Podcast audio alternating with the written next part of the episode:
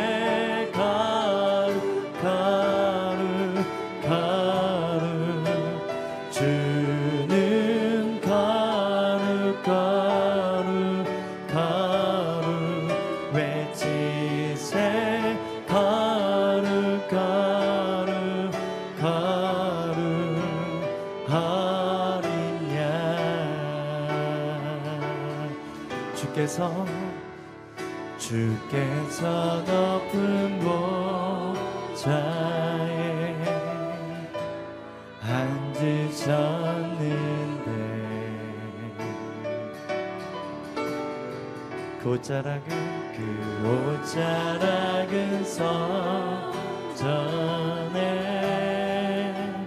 가득하도다. 천사들이 천사들이 모여서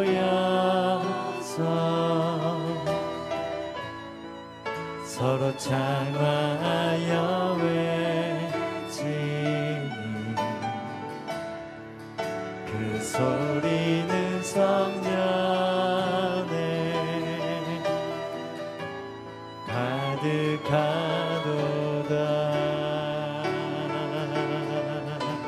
선포합니다. 거룩 거룩하다. 거룩 거룩하다. 만군의 여호와 그 영광이 온 땅에 충만한 거룩거룩하다.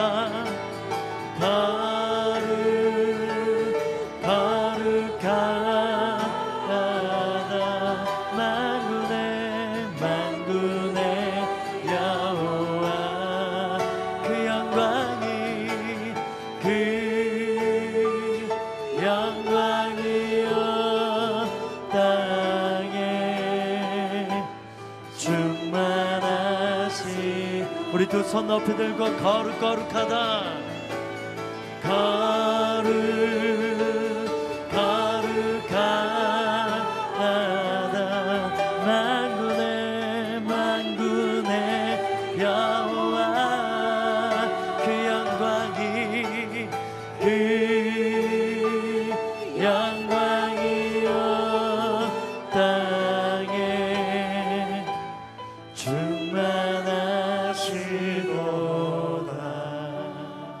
함께 예배를 위해서 기도합니다. 하나님, 이 시간 우리의 예배에 우리의 영혼에 충만하게 임재하여 주옵소서. 찬양으로 고백하였던 이사야가 보았던 환상처럼 거룩으로 영광으로 임하여 주옵소서.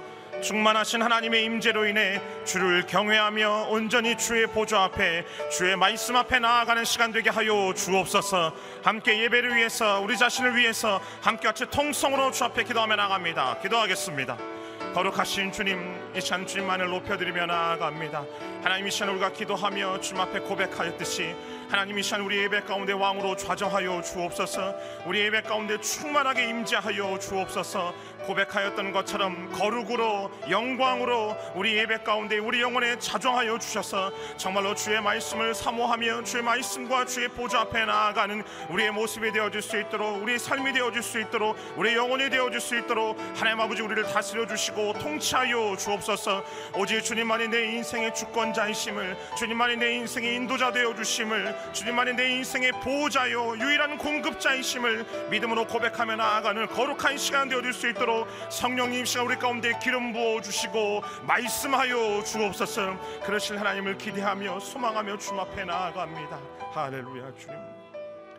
거룩하신 하나님 오늘 우리에게 새날과 새 호흡을 주시고 무엇보다 하루를 예배로 시작하, 시작하는 이 자리로 인도하여 주신 하나님의 은혜에 감사를 드립니다. 간절히 기도하고 소망하오니 오늘 이 예배 위에 오늘 우리의 영혼에 왕으로 좌정하여 주옵소서. 주님과의 만남을 사모하며 말씀을 사모하며 주의 보좌 앞에 나아가오니 성령으로 충만하게 임하셔서 우리를 만나 주시고 말씀하여 주옵소서. 존귀하신 예수 그리스도의 이름으로 기도합니다. 아멘. 할렐루야 거룩하신 주의 이름을 찬양합니다. 오늘 하나님께서 우리에게 주신 말씀은 사도행전 23장 23절부터 35절까지의 말씀입니다. 저와 여러분이 한 절씩 교독하고 마지막 절은 함께 읽도록 하겠습니다. 그러고 나서 천부장은 백부장 두 명을 불러 명령했습니다. 보병 200명, 마병 70명, 창을 쓰는 병사 200명을 파견대로 무장시켜 오늘 밤 9시에 가이사랴로, 떠날 준비를 하라. 또 바울을 벨리스 총독에게 안전하게 호송할 수 있도록 그를 태울 짐승도 마련하라. 그러고 나서 천부장은 이렇게 편지를 썼습니다.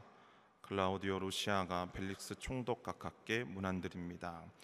이 사람은 유대 사람에게 붙잡혀 거의 죽을 뻔했습니다. 그러나 그가 로마 시민임을 알고 제가 군대를 동원해 그를 구해냈습니다.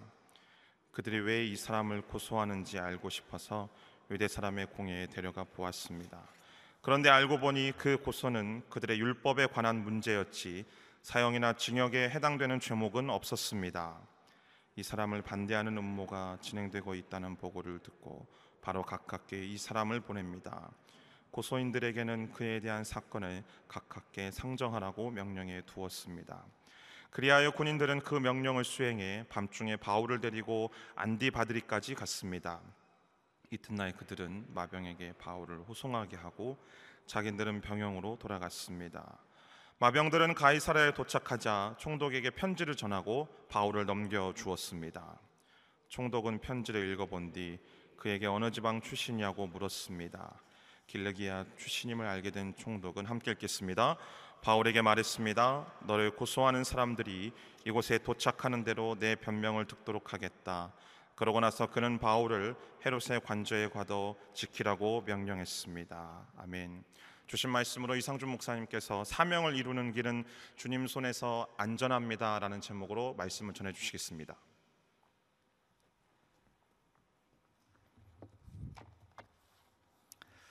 할렐루야.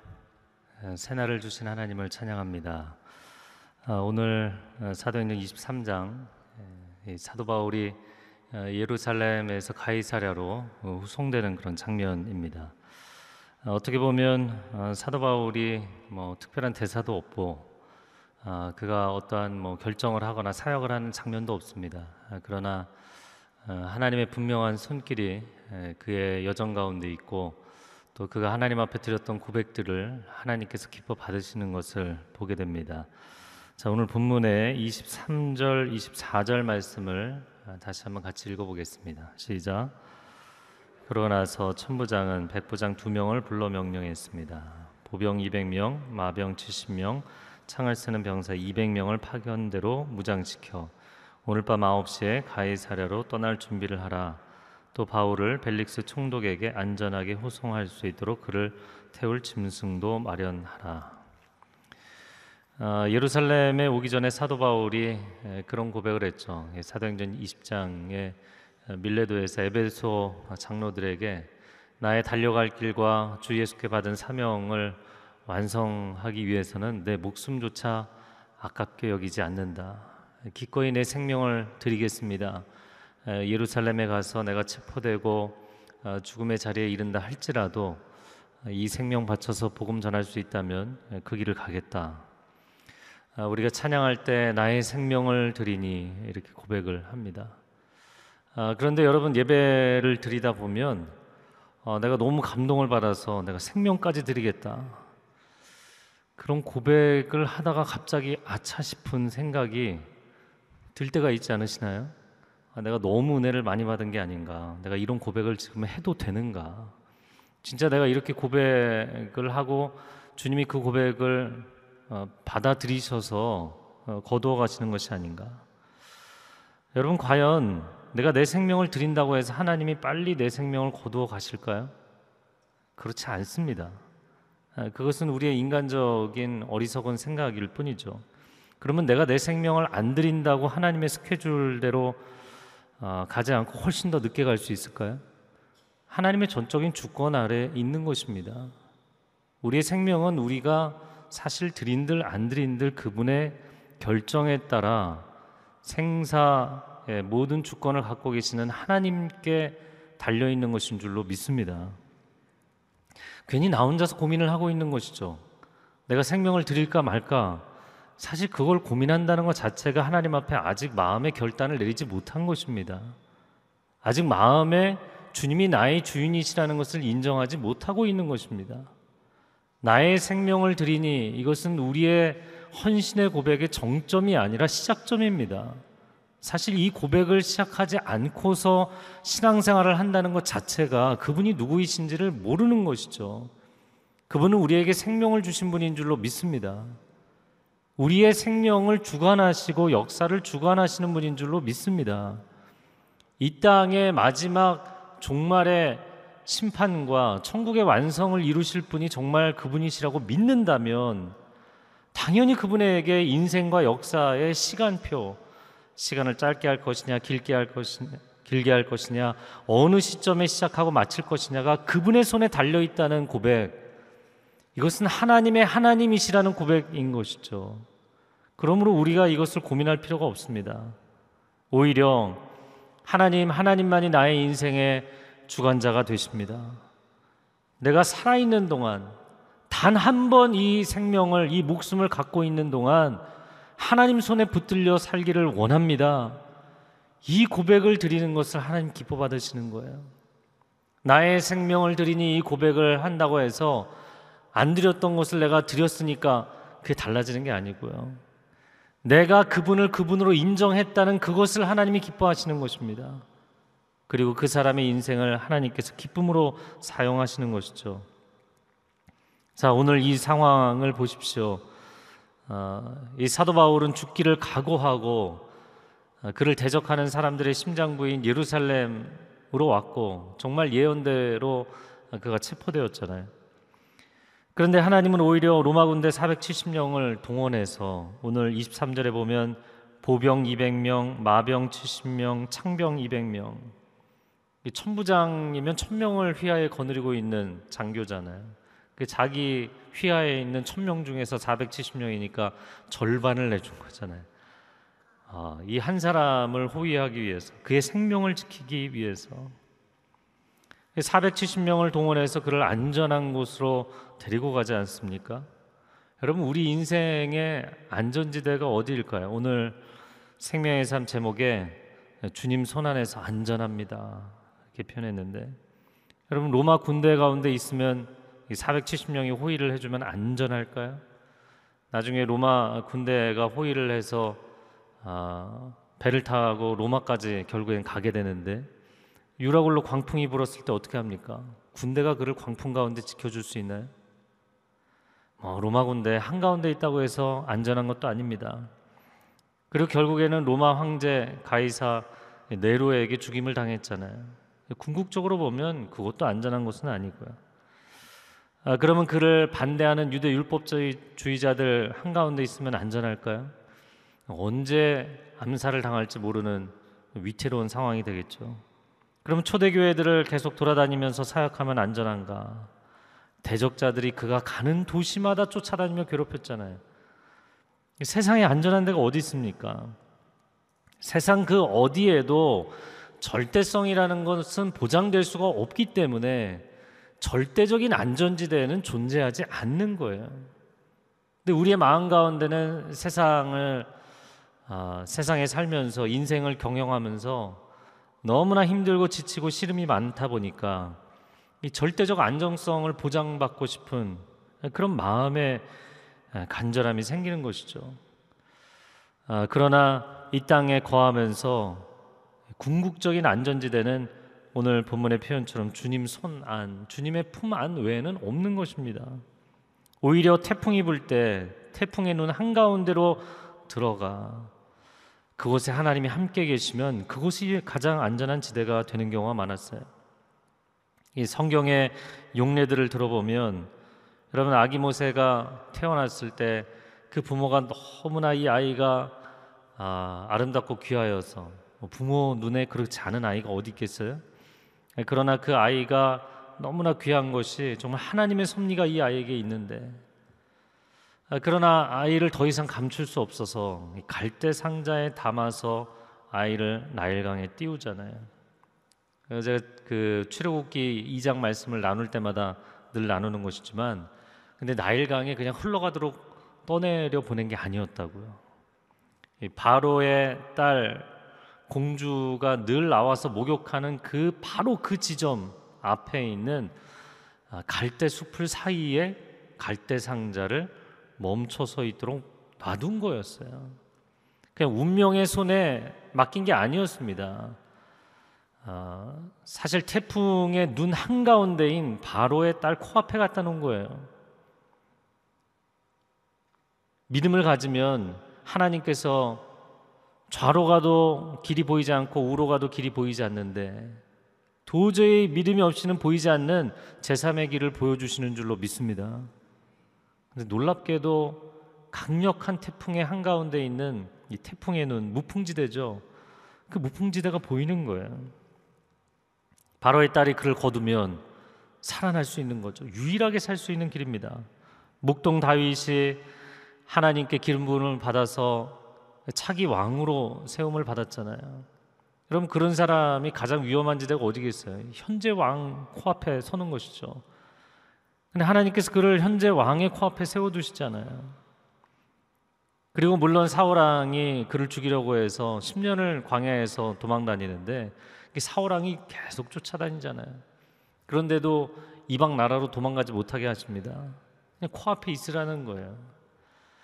여러분 태풍의 눈 한가운데 있을지라도 하나님이 함께 하시면 그곳이 가장 안전지대가 되는 줄로 믿습니다.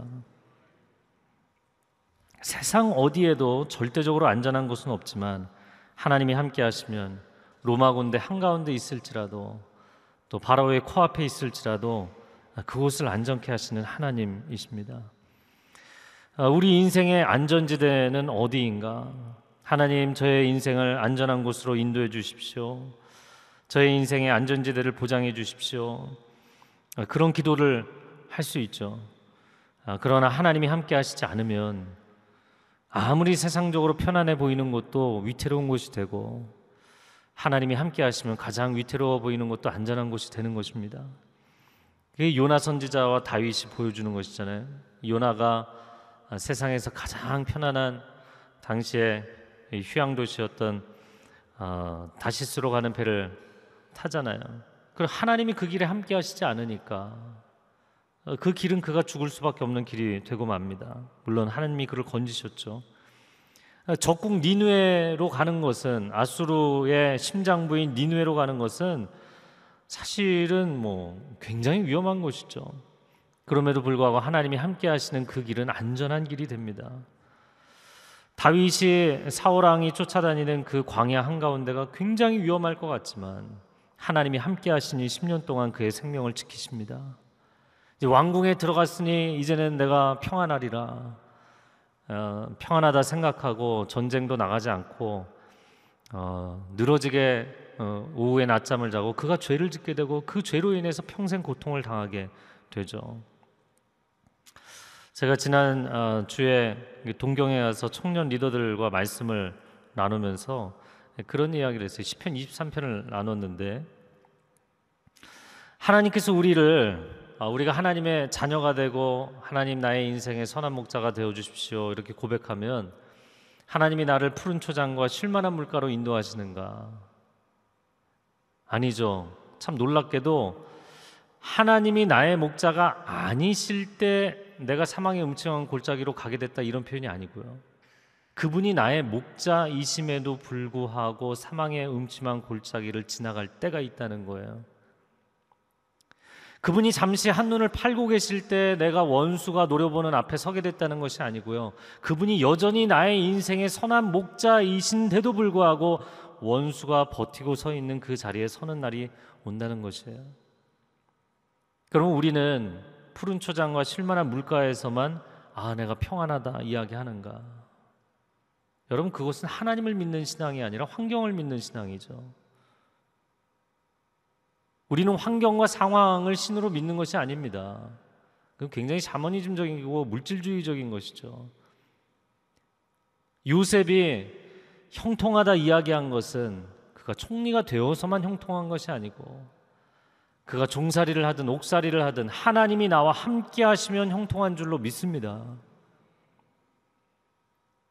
다윗이 푸른 초장이나 쉴만한 물가에 있을 때뿐만 아니라 사망의 그림자가 얼마나 진하게 드리워져 있는지 사망의 음침한 골짜기를 지나갈 때에도 주님이 나와 함께 하시면 해 당함 받을 것을 두려워하지 않게 되는 줄로 믿습니다.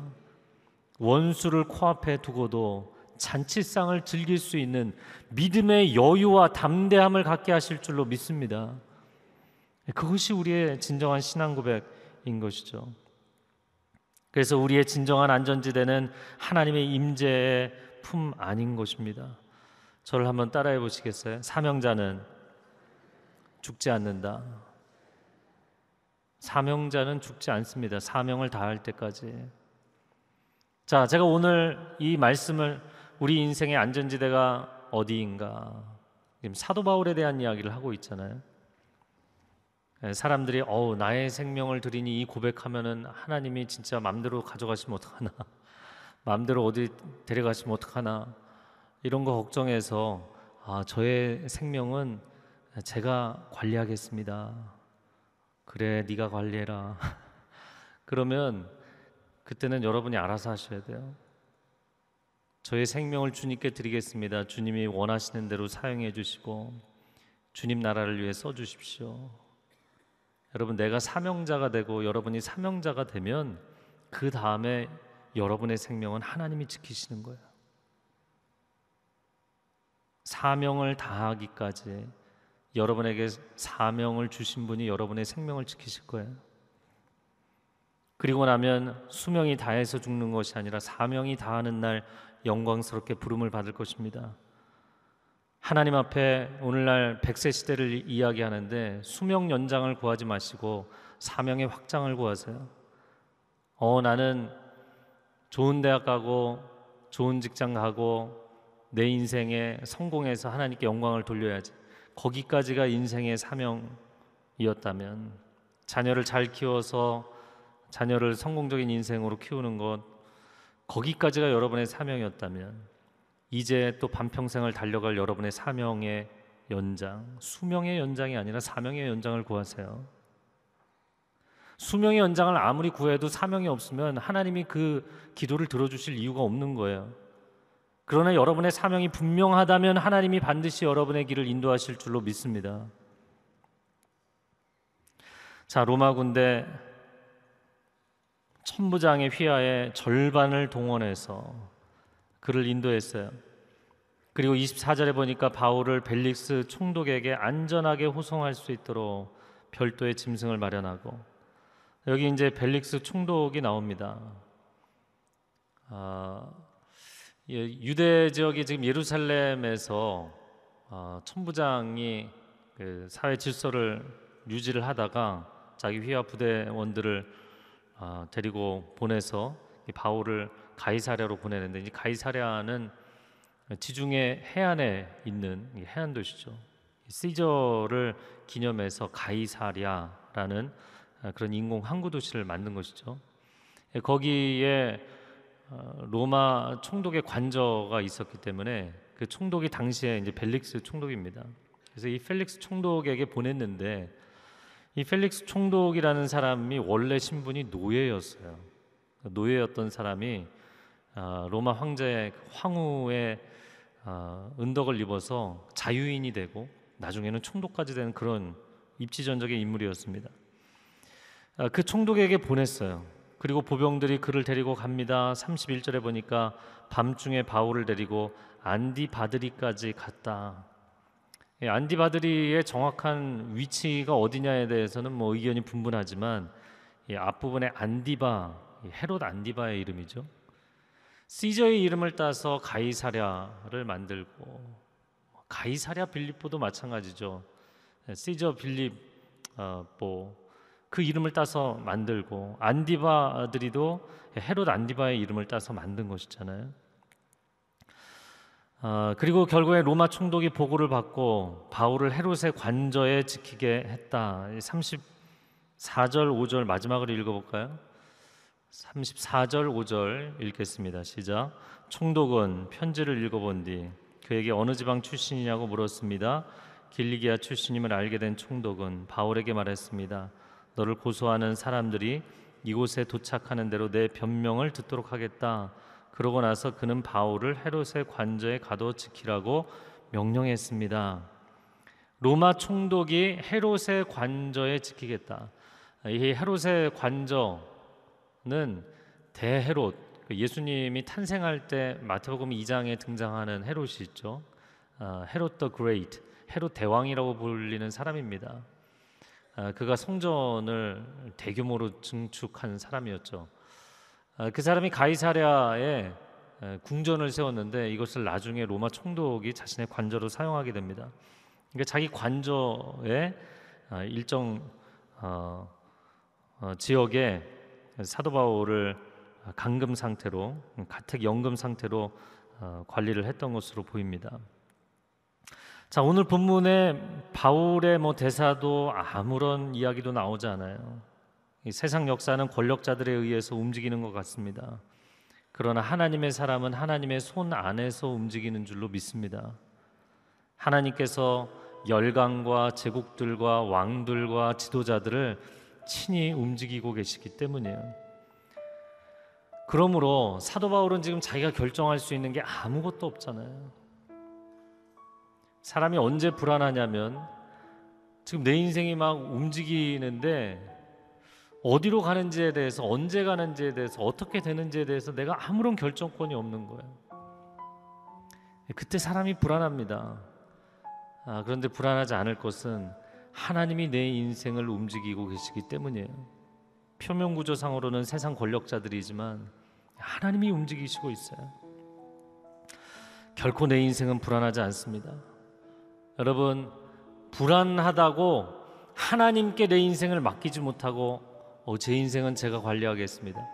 이것처럼 어리석은 것은 없는 거예요.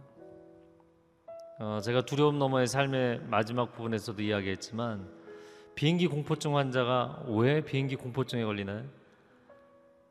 내가 지금 이 난기류에서 비행기가 막 흔들리고 그러면 불안한 거예요. 통제불능의 상황이라고 생각하고 왜 통제불능입니까? 보이지 않아서 그렇지 저 앞에 조종실에서 10년 차 이상의 베테랑 파일럿이 기장이 돼서 철저하게 통제하고 있잖아요. 운전하고 있다고요.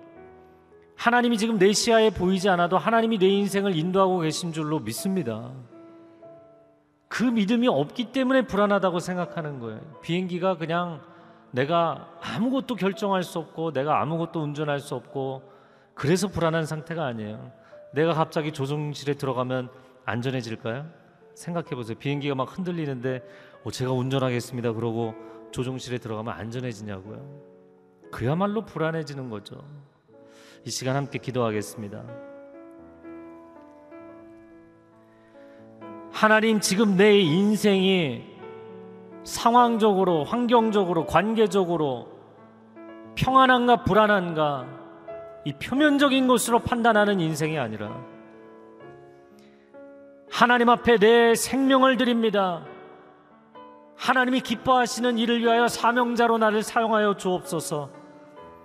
하나님 기꺼이 내 인생을 주님께 의탁하며 나아갈 때 하나님께서 기쁨으로 내 인생을 써주시는 것을 경험하게 하여 주옵소서. 하나님의 아들 딸들여 두려워하지 말지어다. 강하고 담대할지어다. 하나님을 신뢰할지어다. 믿음의 시작점 위에 서게 될지어다. 우리 두 손을 들고 주여 삼차함에 기도하겠습니다. 주여, 주여, 주여. 오 사랑하는 주님, 우리의 삶을 주님 앞에 구별하며 드립니다. 하나님 어찌 우리가 두려워하겠습니까? 사람을 두려워하지 말라 말씀하십니다. 상황과 환경을 두려워하지 말라고 말씀하십니다. 하나님 우리의 생명과 우리의 영혼을 주장하시는 하나님 한 분만을 두려워하라 말씀하십니다. 하나님 한 분만을 경외하라 말씀하십니다. 하나님만이 나의 인생의 주권자가 되십니다. 하나님만이 역사의 주관자가 되십니다. 세상의 권력자들이 모든 것을 결정하는 것 같지만 그 위에 하나님이 계심을 고백합니다.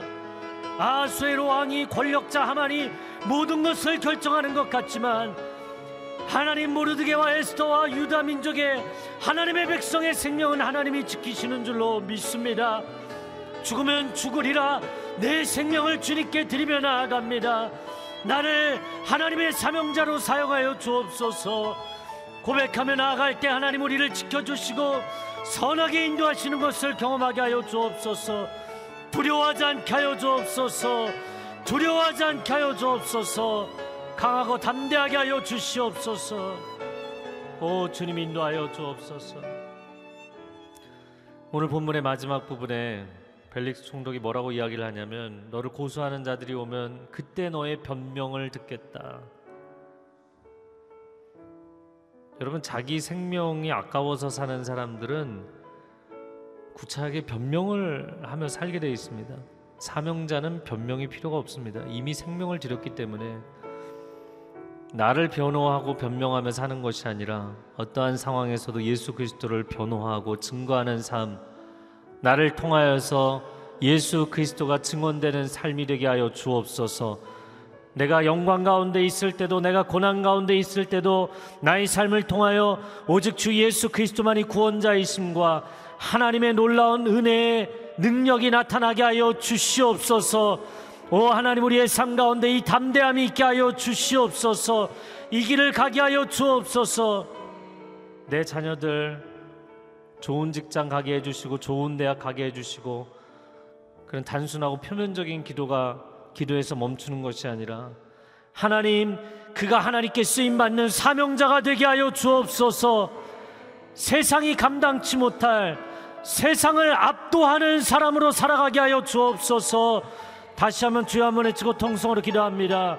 주여 오 사랑하는 주님 주님의 은총을 구합니다. 우리의 자녀들 우리 아들 딸들 우리의 다음 세대가 거룩한 하나님의 사람들이 되게 하여 주시옵소서. 입시를 앞두고 두려워하지 않게 하여 주시고 하나님 입사 시험을 앞두고 두려워하지 않게 하여 주시고 졸업을 앞두고 두려워하지 않게 하여 주시고 세상을 앞에 두고 두려워하지 않게 하여 주시고 사람들을 앞에 두고 두려워하지 않게 하여 주옵소서 너 하나님의 사람아 강하고 담대할지어다 강하고 담대할지어다. 강하고 담대할지어다. 하나님이 나와 함께 하십니다. 이 모든 길을 하나님이 동행하실 것입니다. 하나님의 동역자로 살게 하여 주옵소서. 두려움 없이 이 길을 가게 하여 주시옵소서. 성도님들 한 사람 한 사람 깨어 일어나게 하여 주시고 이 새벽에 우리의 영혼을 깨워 주시고 우리의 삶을 깨워 주시옵소서. 사랑하는 주님 오늘 사도 바울의 대사도 행동도 아무것도 나오지 않지만 이미 그의 생명을 하나님 앞에 드린 사명자로 살기 때문에 그가 평안하고 세상은 요동치고 있지만 그 요동치는 태풍의 한가운데서 하나님의 품 안에 깊이 안식하고 믿음으로 담대히 나아가는 바울을 묵상합니다. 이 한 주간 우리의 삶 가운데 어떠한 영광의 사건, 어떤 고난의 사건 가운데서도 사도 바울과 같은 초지일관 하나님을 주목하고 의지하고 동행하는 그 믿음의 고백으로 승리자들이 되게 하여 주시옵소서. 이제는 우리 주 예수 그리스도의 은혜와 하나님 아버지의 극진하신 사랑과 성령의 교통하심이 오늘 바울과 같이 사명자로 살기로 하나님 앞에 고백하고 결단하는 귀한 하나님의 백성들 위해 소중한 가정과 자녀들과 일터 위에 한국 교회 위에 저 북녘 땅 위에 선교사님들과 또 아우니치 사역팀들 위해 이제로부터 영원토록 함께하여 주시기를 간절히 축원하옵나이다. 아멘.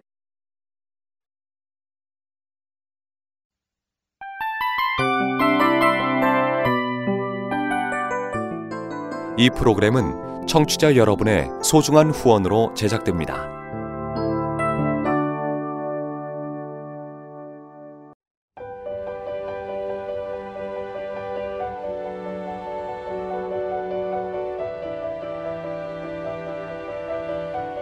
세상에는 수많은 교회들이 있지만 더 깊이 있는 말씀 강해를 찾기 위해 크기로만 교회를 선정하지 않습니다. 보다 좋은 영적 콘텐츠를 더 많이 나누기 위해 방송비를 받지 않습니다. 1년 365일 복음만 전하고 싶어서 우리는 광고를 하지 않습니다. 온누리의 복음을 땅끝까지 CGN TV와 함께 땅끝 선교사가 되주세요.